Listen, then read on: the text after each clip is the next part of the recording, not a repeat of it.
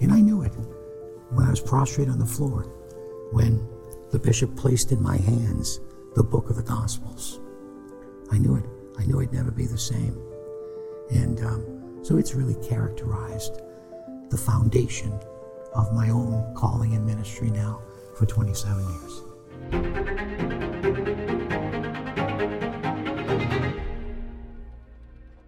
Deacon Keith Fournier, welcome to the program. Thank you. First of all, please forgive me for my voice. But you know it's good for my humility? I did have a heart procedure, and three weeks later, the voice is still not back. But John Henry, I didn't want to miss the opportunity to meet you for the first time again 20 years later. we go back two decades, but also to honor this wonderful successor, the apostles, who I have the privilege of assisting as a deacon, Bishop Joseph Strickland. Beautiful. Well, let's begin as we always do with the sign of the cross. If you wouldn't mind leading us, please. Name of the Father, the Son, and the Holy Spirit. Father, we pray for the presence of your Holy Spirit during this entire time that we have together. We thank you for the great gift of your Son, Jesus, our Savior, in his mystical body, the church, and in a special way for the great gift of his mother and our mother, the mother of the church. May her prayers draw us ever closer to him. In the name of the Father, the Son, and the Holy Spirit. Amen. Amen. So it's very interesting to find you here in Tyler, Texas, because you were for many, many, many years in Virginia and doing just great there. And um, you had a well a career as a as a deacon and in the pro life movement. That's where we first met. And uh, what brings you to Tyler, and why at this time in your life? Most of your family, I think, is back in Virginia. They are, yeah. My wife and I have been married 47 years. We've raised five children. We have eight grandchildren. I've been ordained as a deacon 27 years. But John Henry, I've been serving the Lord for almost 50 years now. Um, I'm a, came back to the church. I'm a revert. Came back through the early fathers, and have spent my life wanting to tell people about the beauty of being a Catholic and the depth of being a Catholic. Um, in preparation for ordination and then after ordination, I've steeped myself in theology. So I'm a constitutional lawyer, as you know, I did pro life work, but also a theologian. I love the church. And I've been trying to just serve the Lord as a son of the church my whole life. My life has taken chapters almost. I think we all go through that.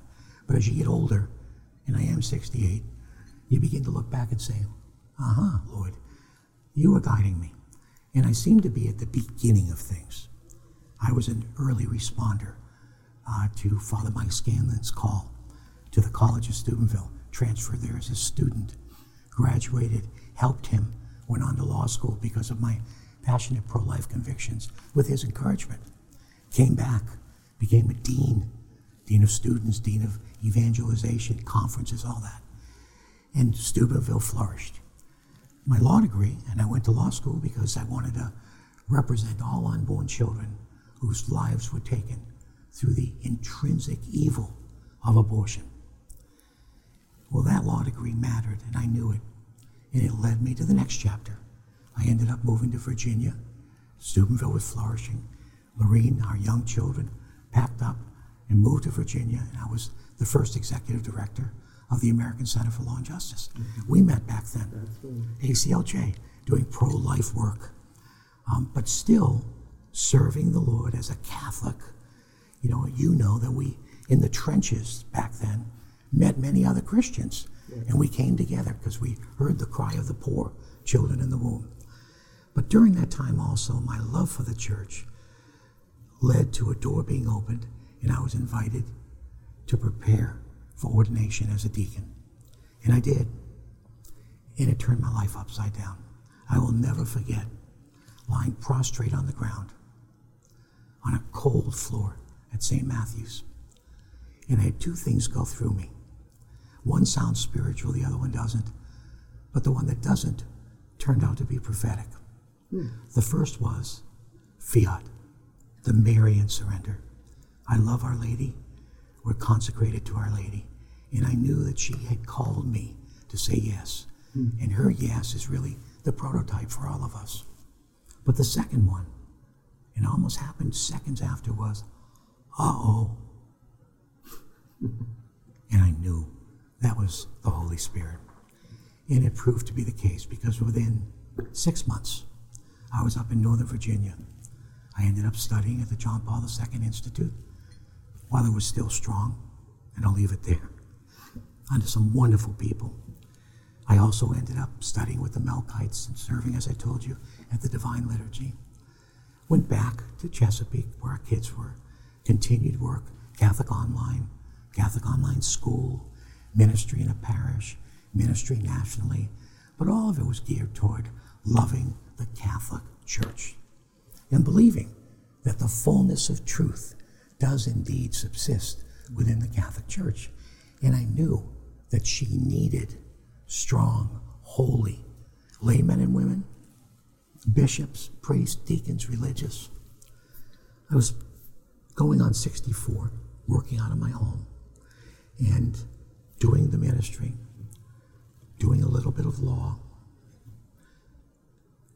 Somebody sent me something called An Apostolic Constitution on Teaching by Bishop Joseph Strickland of Tyler, Texas.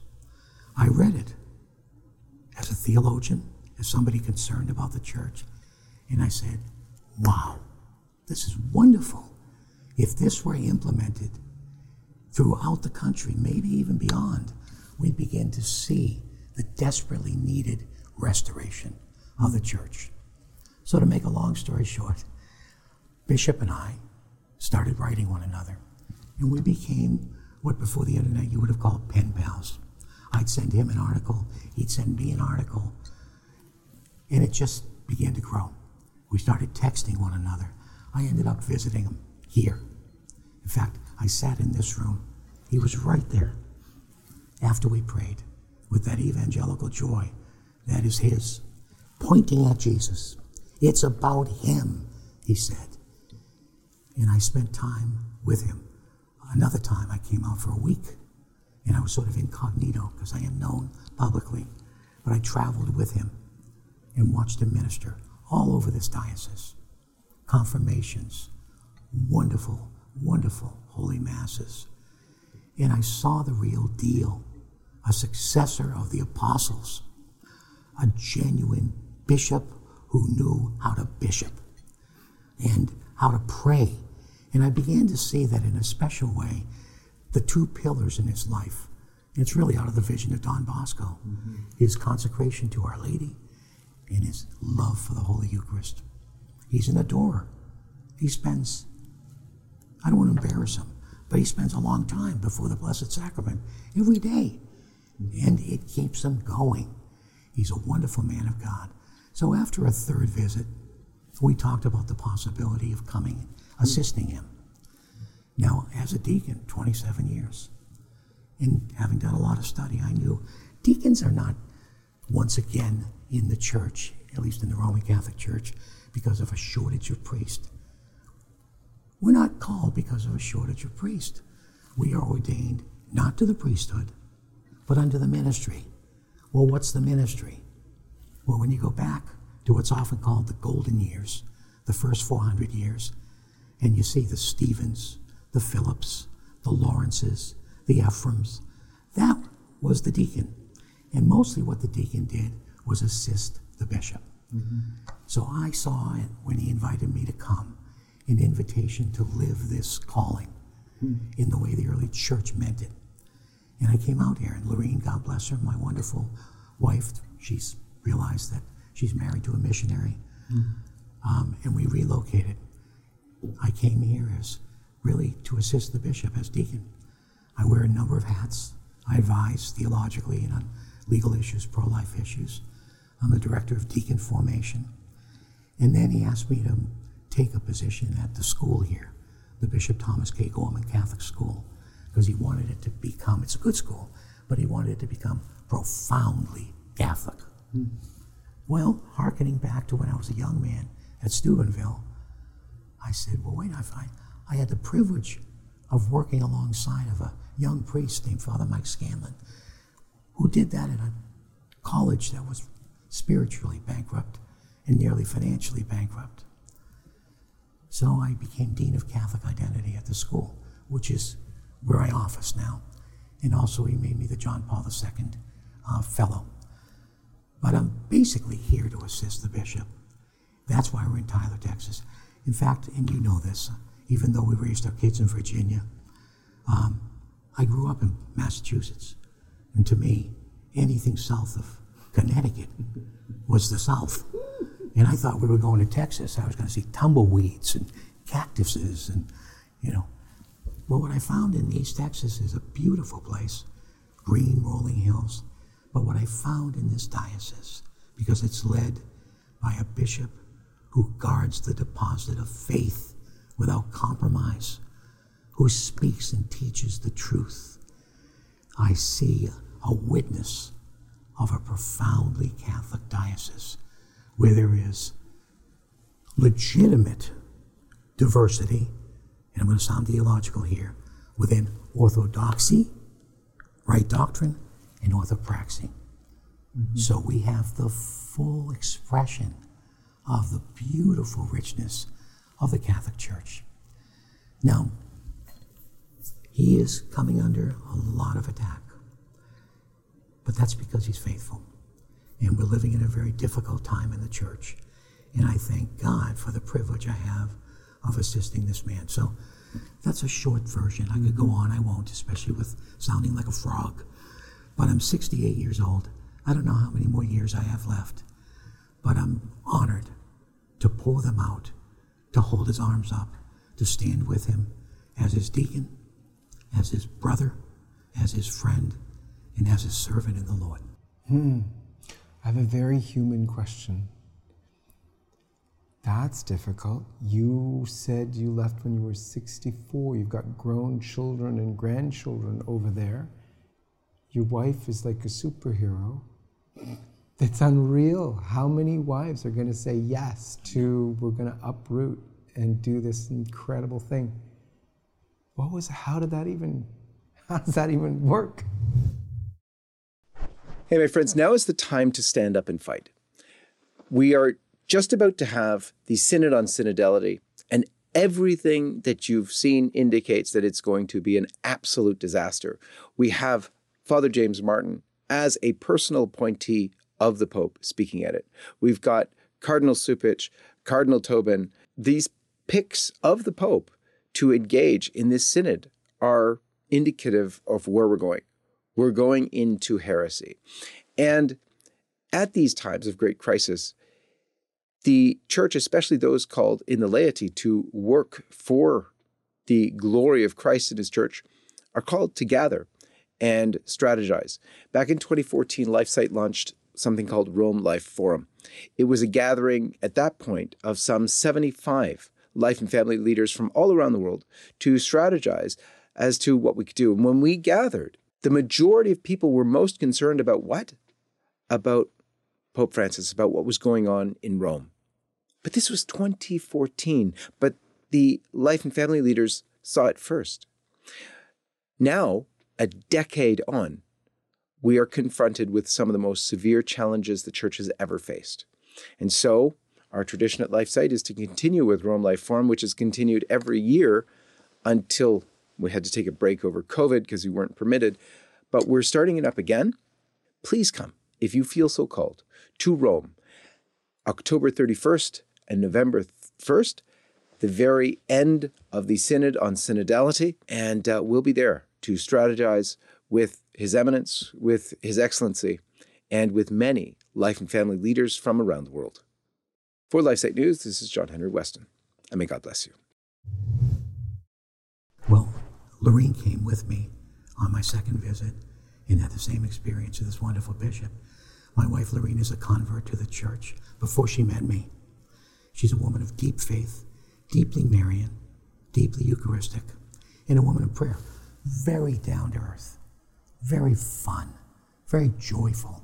So she balances me out. I tend to be, and you know this, very intense and driven.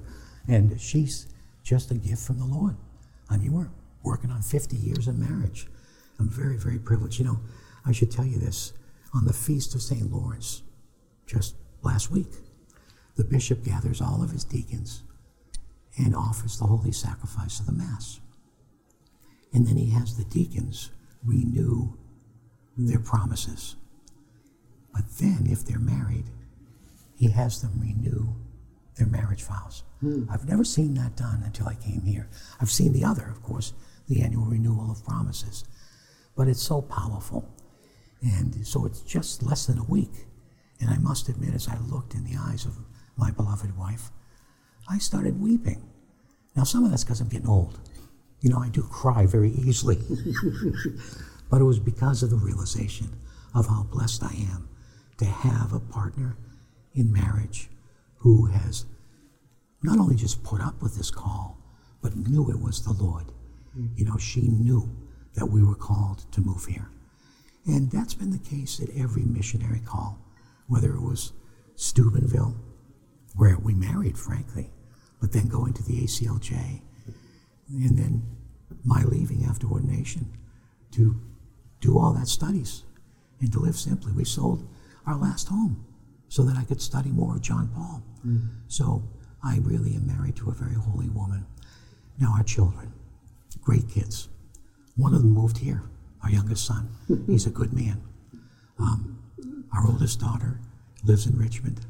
Our other kids all live, well, one lives out in Seattle. Uh, we do visit them. They miss us. They make that very clear. I just recently went through some health issues for the first time in my life. Very humbling, very spiritually enriching. So they're concerned about me, dad. Um, the grandchildren call me Poppy. But uh, they know that I need to follow the Lord. They've grown up in, I guess, the Catholic equivalent of what they used to call in Protestant homes um, as PKs, preachers' kids. My kids have grown up as my kids. You know, whether I was a layman doing uh, Catholic work or uh, a deacon doing Catholic work, they always knew the Lord and the church was why I was here. And they haven't understood it well.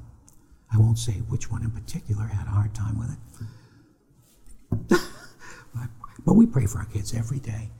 And now, particularly with FaceTime and the like, we just saw them. And they just came out here, my daughter, my second oldest, when I had been hospitalized. But there's a sacrifice to it.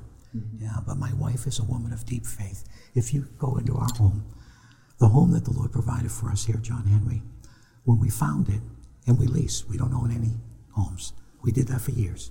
Raised all those kids, you know, all of that. We lived simply. But when we went into that house, we named it Beth Shalom, House of Peace. And it really is.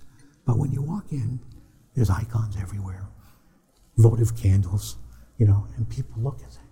It's a Catholic home, and it's a wonderful place. So I, I married a woman who's holy. Beautiful. So, one of the things about the diaconate, actually, my dad was a deacon as well in the Maronite Rite, but um, a lot of people don't know what a deacon really is because they, you know, if they're older, they think, oh, it didn't exist until John Paul II or something like that, or maybe it was brought back. We heard about it in the Bible, then it didn't exist. What's the actual truth on that? And what is the diaconate in terms of eh, I've always understood it as Christ's tripartite, three part ministry prophet, priest, and king. The- obviously, the king is the bishop. The priest is there for the sacraments, the, the, the priest who offers the, sac- the sacrifice of the Mass and, and, and confession. What is the role of the deacon in terms of a, being a prophetic role? First of all, you mentioned that you see it in the Bible. Well, that's what we need to go back to, to really understand why deacons were chosen in the first place. So if you read the sixth chapter of the Acts of the Apostles, you see that as the apostles grew busier and busier in the ministry of teaching and preaching, they needed help. Now, sometimes people stop there and say, yes, so the deacons cared for the widows, took care of the needs of the community, which they did. But you can't stop there. Because when you go to the next chapter, what do we see? Stephen, preaching and teaching, the first martyr, a deacon. And then you keep going. What do we see? Philip, one of the original seven. And there's an Ethiopian eunuch. And he is reading the scroll of Isaiah, and he asks Philip to explain it.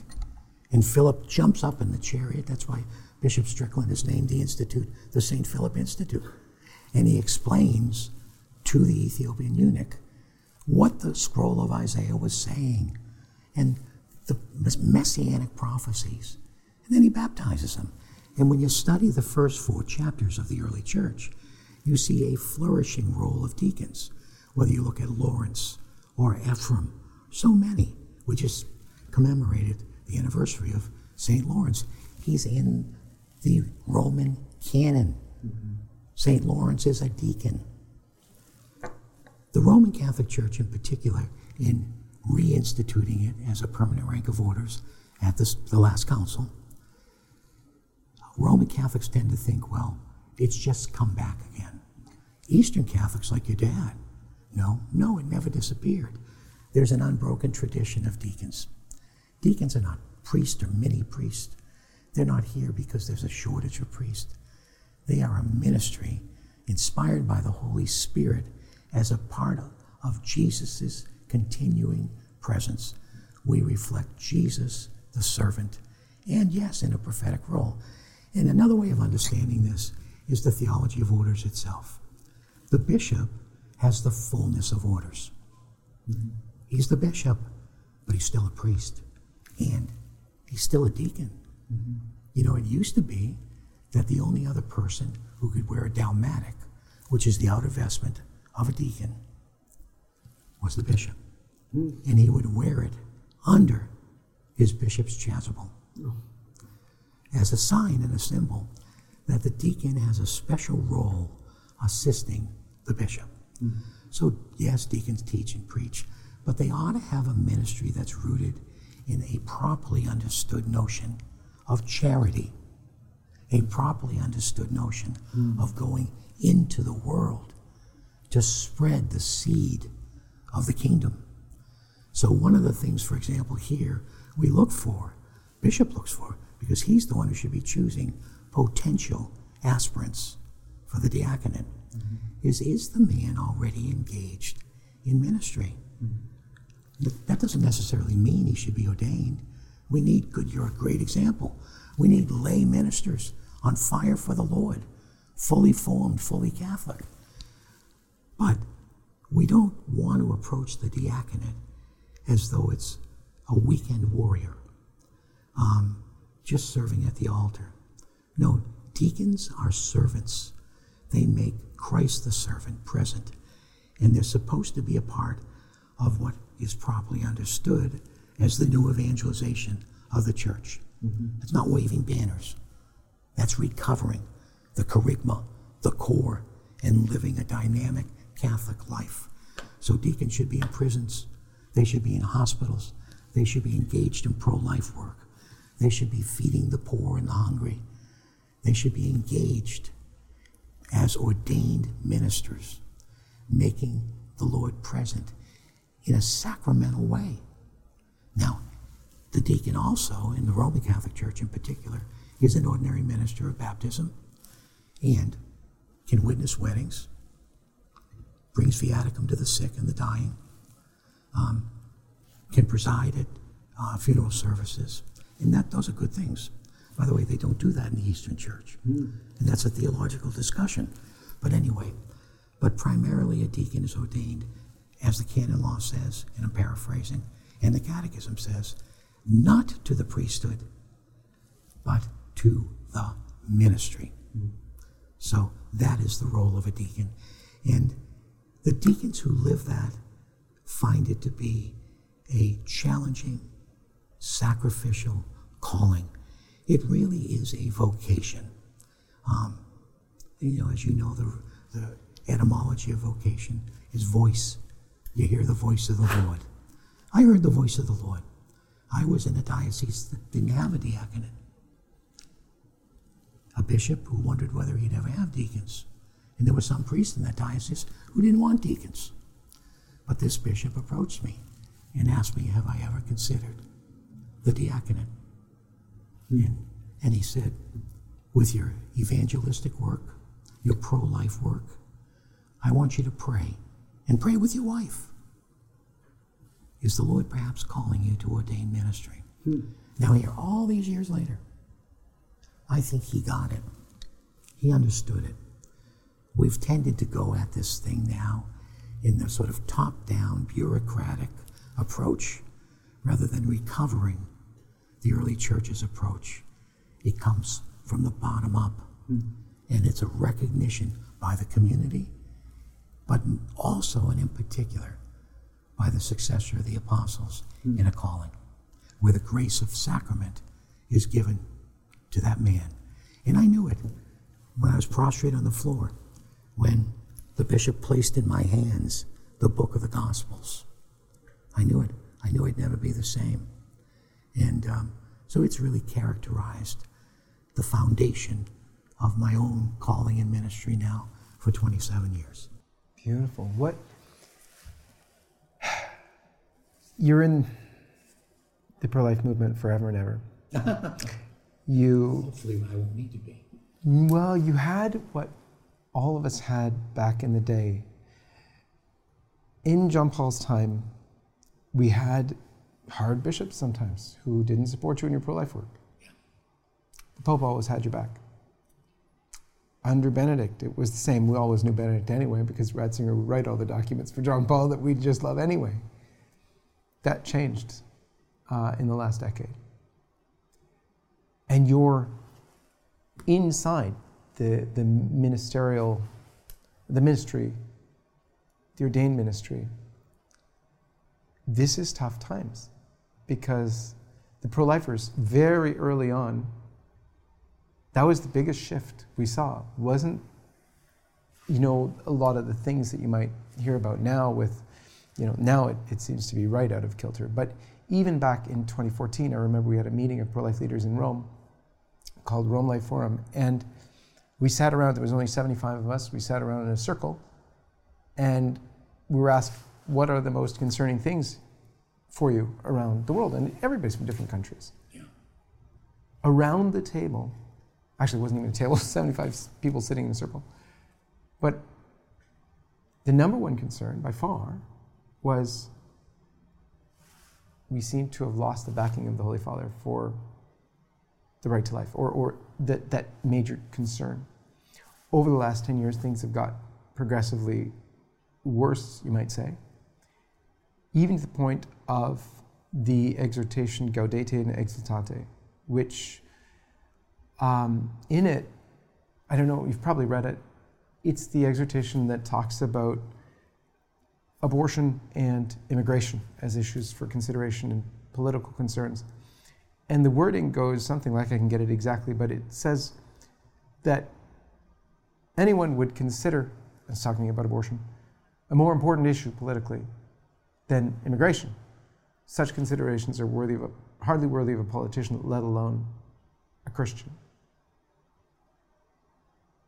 And of course, to the pro life movement, which always saw that as the preeminent issue, JP2, who said that over and over again, Ratzinger at the time, who confirmed it as one of the essentials, the non negotiables, as he called them, and then even included a sort of exegesis on that in Worthiness to Receive Communion that he issued in 2004. We're confused.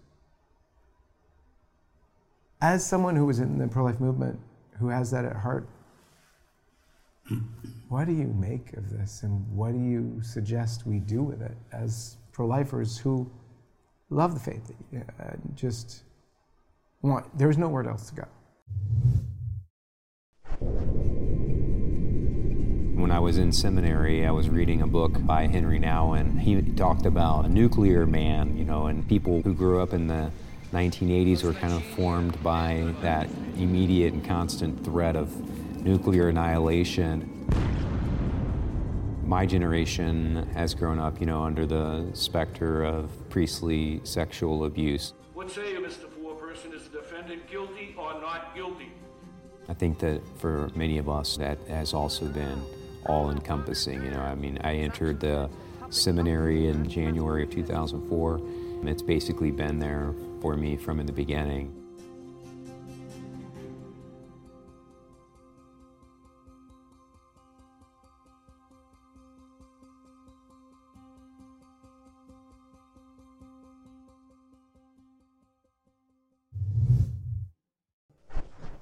John Henry, I think it's important we keep three things in mind because you raise a fact. We're living in a very troubled time in the church. The first thing I call to mind is church history. Now, I've had a lot of studies. That was one of my minors in my working studies at CUA. We've been through times like this before. Now, some people say this is the worst. I don't know. We've been through difficult times. The church will persevere. The Lord will give us the leaders that are needed. So we can trust Him. But, I mean, I'm, I'll be the first to say, I was naive. I love John Paul II. I met him and it changed my life forever. I spent year after year studying him, studying his encyclicals under giants at the old JP2, like J- David Schindler, the senior, and, and others, and then at CUA. And then Benedict, oh, the wonderful theologian. I thought we were living in the golden age of the Catholic Church. During that time, I had the privilege of helping other Christians come into full communion, drawn by the gospel of life, Evangelium Vitae, and so many of those rich, robust encyclicals and apostolic exhortations and letters of John Paul II continued by Benedict. Now, all of a sudden, it's like we've been thrown into a desert. It is hard. But you know what? We need to pray and remember Jesus Christ is Lord. And the magisterium includes all of those writings. They haven't been abrogated. So we've got the gospel of life, Evangelium Vitae. And by the way, over the years, particularly in pro life, I've taken to using English names a lot because people don't understand Latin. You know, I can remember, I'll give you a little off to the side comment. Many years ago at Steubenville, I did a radio program and I had Dr. James Dobson on. Do you remember him? Hmm. Dr. Jim Dobson, great evangelical psychologist who taught on the family. And I was interviewing him and, and he's talking about the family. And I started quoting John Paul. And he said, Where did you get that? And I said, Well, it's from a book by John Paul the, the Pope. Yes. It's called Christian Family in the Modern World. The Pope wrote a book. And I sent him a book. anyway, back to what you asked. We still have Evangelium Vitae, and it's profound. And he speaks from the chair of Peter, and it hasn't been abrogated.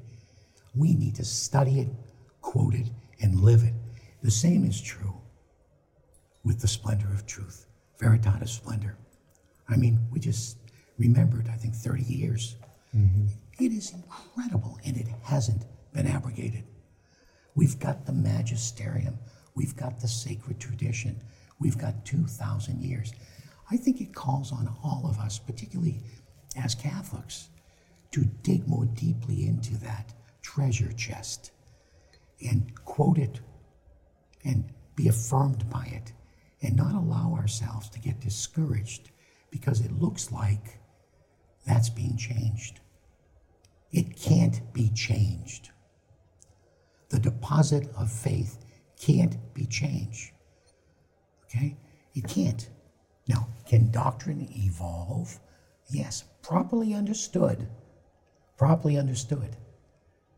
And unfortunately, you're hearing development of doctrine thrown about, and it's not properly understood. You've got to go back to Vincent of Lérins. You've got to go back to Cardinal Newman. It can't be changed. It can develop in its application, but not be changed in its core. It's called the deposit of faith. It's going to call on people in the pro life movement doing some more study and understanding those documents more and relying on them and quoting them. Okay, when we say doctrine can develop, you know, I use the word evolve, that's not a good word. Doctrine can't be changed. It mm-hmm. can't. Remember Dominus Jesu too. I mean, we're living in an age of indifferentism, of relativism. Benedict warned about it. Remember that? Mm-hmm. And the homily he gave before he was selected for the chair of Peter. He warned of what he called a dictatorship of relativism. We're in one. And sadly, even within the church, we see that relativism creeping in. We see indifferentism creeping in. So while we honor the chair of Peter and pray for the Holy Father and respect that office, we also need to realize we stand on 2,000 years of sacred tradition and that magisterium that came to us from John Paul. I still believe he's going to be called the Great. And from Benedict is still fresh and anointed and powerful. And the Catechism of the Catholic Church is very clear on abortion being intrinsically evil, and one can never choose it. John Paul, in, in Splendor of Truth, talked about freedom, freedom's constitutive connection. It's a big word to truth. Mm-hmm. We may be free, but we must choose what is true, what is noble, and what is good. Otherwise, we lose our freedom. Like St. Paul warned, you foolish Galatians, who has bewitched you? What began in the spirit will it now end in the flesh? It was for freedom that Christ set us free. So we need to reaffirm the truth. Otherwise, we're going to build our own chains and we're going to lose. You know, we're living in a very precarious mo- moment, particularly as pro life folks. We got the Dobbs decision, and I'm a constitutional lawyer. You know, I, that's my background. I knew after Dobbs, it wasn't the end of anything. Mm-hmm. It was just the beginning in 50 venues. Now we got a real battle, a real battle in all 50 states. And we need to be fully equipped. Yes, in the courts, yes, in being faithful citizens, but also in good grounding in what the scripture teaches and what the church has always taught. Always. Just go to the catechism, read the footnotes from the very earliest centuries. Abortion is not on an equivalent level with some of the other social wrongs. It is the preeminent issue. I was very happy when the USCCB reaffirmed it. Mm-hmm. And Bishop Strickland is very strong. He's passionately pro life. So it's going to take more work from us. We may not be able to feel as comfortable, but that's okay. Maybe we needed to get uncomfortable because the battle is raging right now. And it's raging not just on the outside, but on the inside mm-hmm. for the recognition of the dignity of every human life from conception to natural death at every age and stage. That is the core of the teaching of the gospel, of the sacred scriptures, of the sacred tradition, and of the magisterium of the church. We need to be able to stand firm in that. From the medical perspective, look, I mean, they don't even use the terms they used to use when we were cutting our teeth on pro life work. You know, they don't deny the things they used to deny. They acknowledge it's the taking of a human life. Mm-hmm. But the woman ought to be able to freely choose to do it. We know that's insane. But that's what we're living in right now. So we need to be able to stand firm in our position, well equipped with all of the scientific and medical data, with the legal data. Good, you know, when I was doing pro life and uh, public interest law, there weren't a lot of groups. We had the heroes like Jay Sekulow and the ACLJ and a couple of other groups. Now we've got dozens. I say, great, bring them on. The more the merrier. Liberty Counsel, um, the, the Becket Fund. We need them all. We need to be continue to be engaged in the civil arena, but we also need to have good theological grounding. Mm-hmm. We need to quote the Catechism on, on life. We need to quote the magisterial documents, including the encyclical of John Paul, the encyclicals of John Paul. Because, you know, Splendor of Truth, Veritatis Splendor, has a lot to say about this too. Mm-hmm. Because it speaks to the very definition of freedom. You know, and Benedict XVI once said in uh, one of his locutions, it was beautiful, that one could say that Christianity is a philosophy of freedom. And in the Gospel of Life, John Paul warned of a counterfeit notion of freedom. That's what we're dealing with. And we also, and I'll stop after this, we also have to watch our language. We made a mistake allowing the word choice to be made. Look, Bernie Nathanson, God rest his soul, was a friend. And a wonderful man, the silent scream, the abortionist, one of the early founders of what was then called the National Abortion Rights League, huh? He died in a state of grace, thank God, still doing penance. But he admitted to having come up with the term choice with a friend over drinks. And we let it go. And we still let it go. We've got to hold on to the language. Freedom is an example. Truth is an example. Mm-hmm. Benedict warned us. It's upon us. How often do we hear now? Well, you have your truth, and I have my truth, and you have your truth. In short, there's no truth. We need to also, thirdly, get back to teaching the natural moral law. That's the Catholic tradition, and we need to be familiar with it because ultimately, it's not enough, for example, on the right to life to just return it to the states.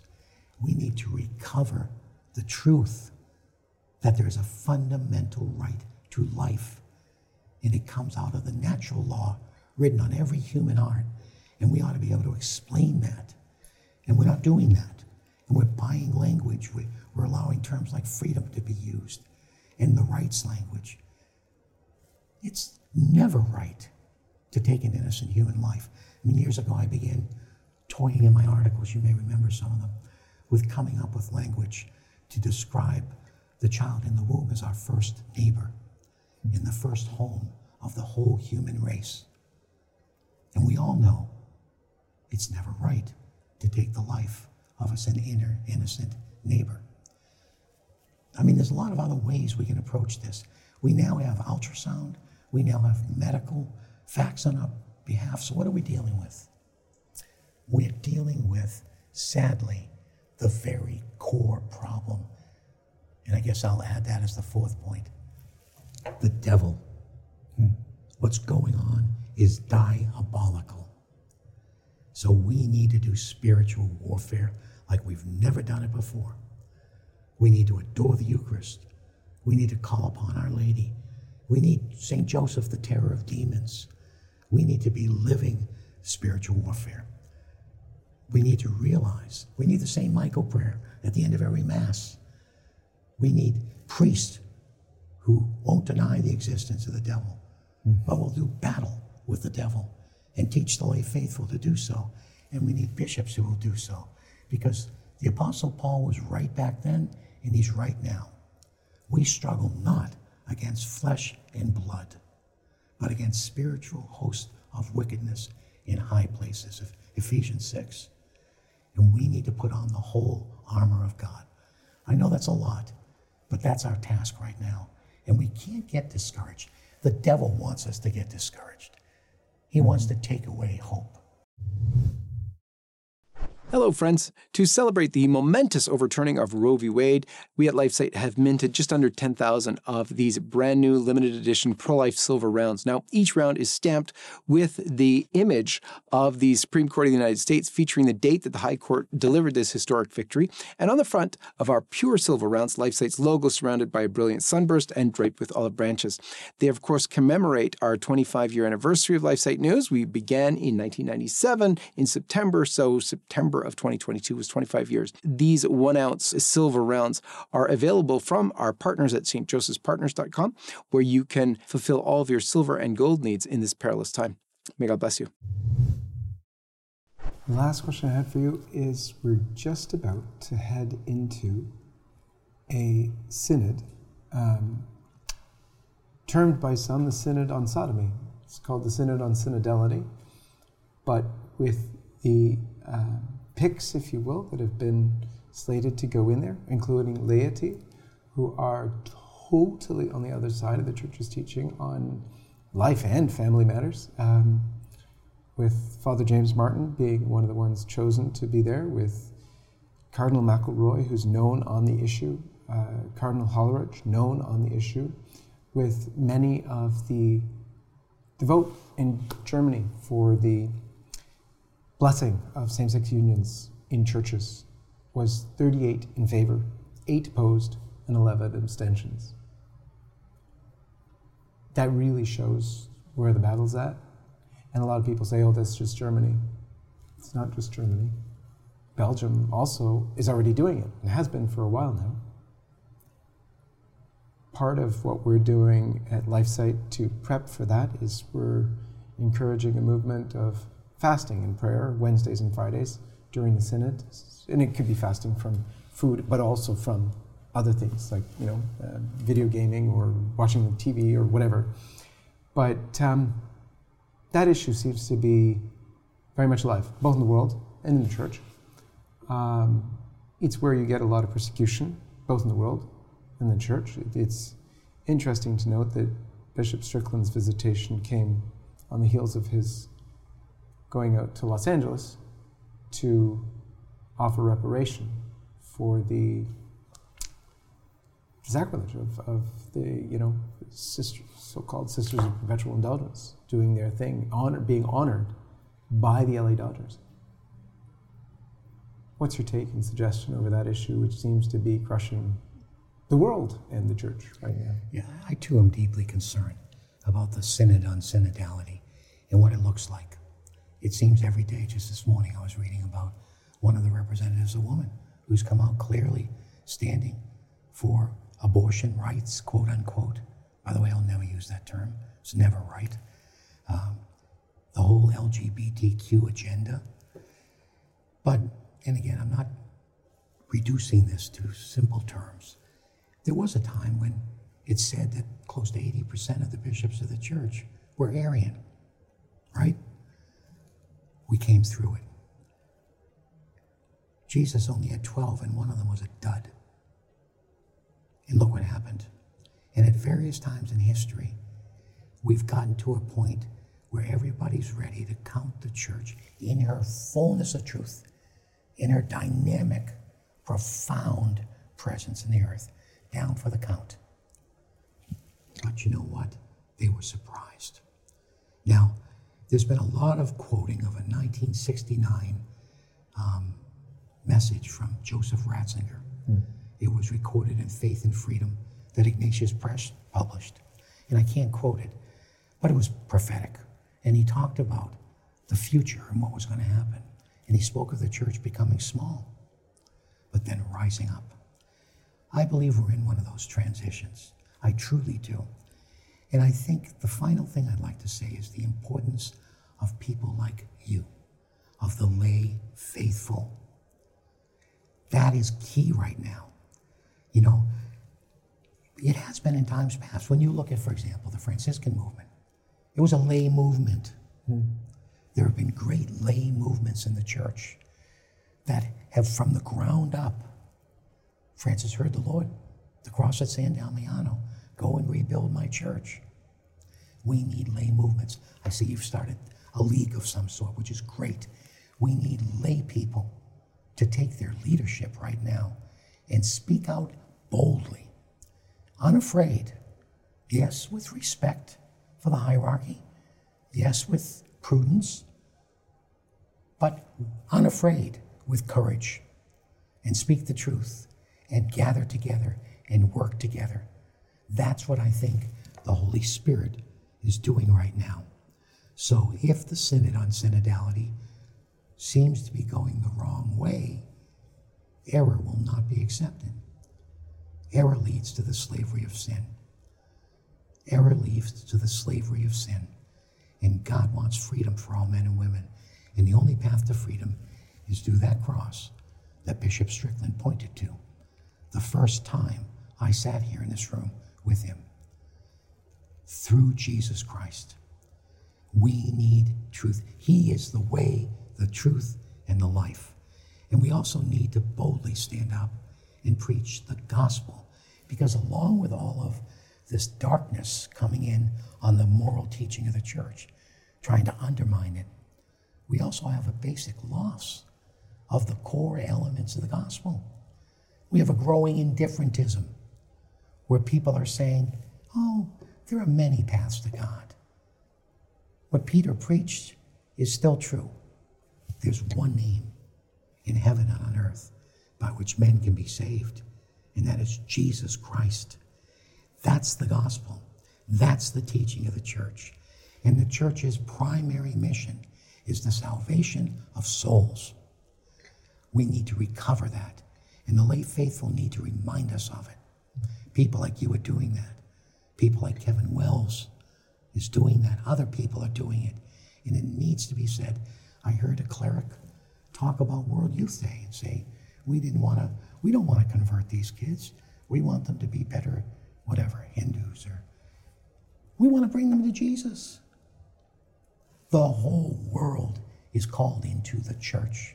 The whole world is called to salvation through Jesus Christ, baptism and incorporation into his mystical body.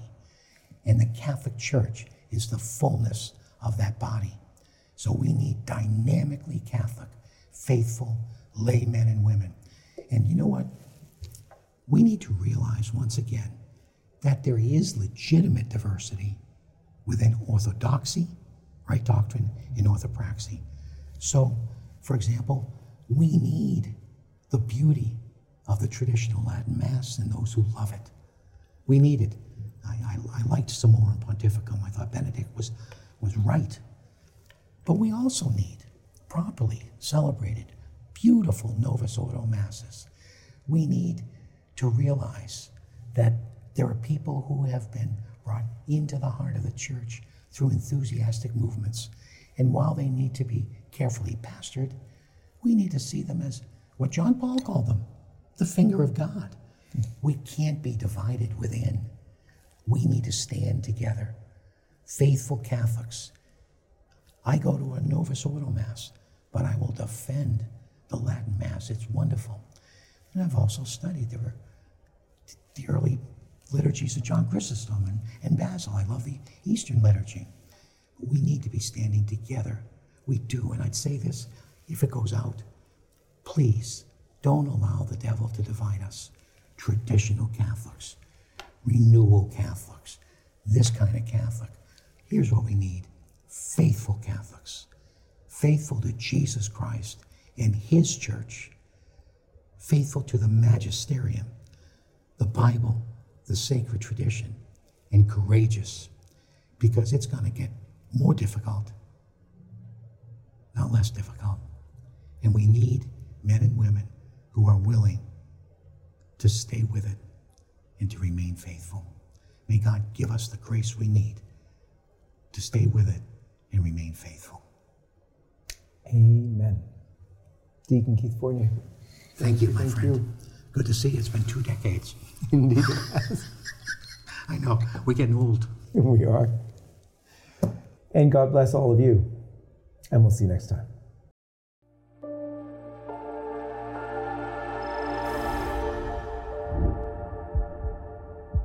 Hi, everyone. This is John Henry Westen. We hope you enjoyed this program.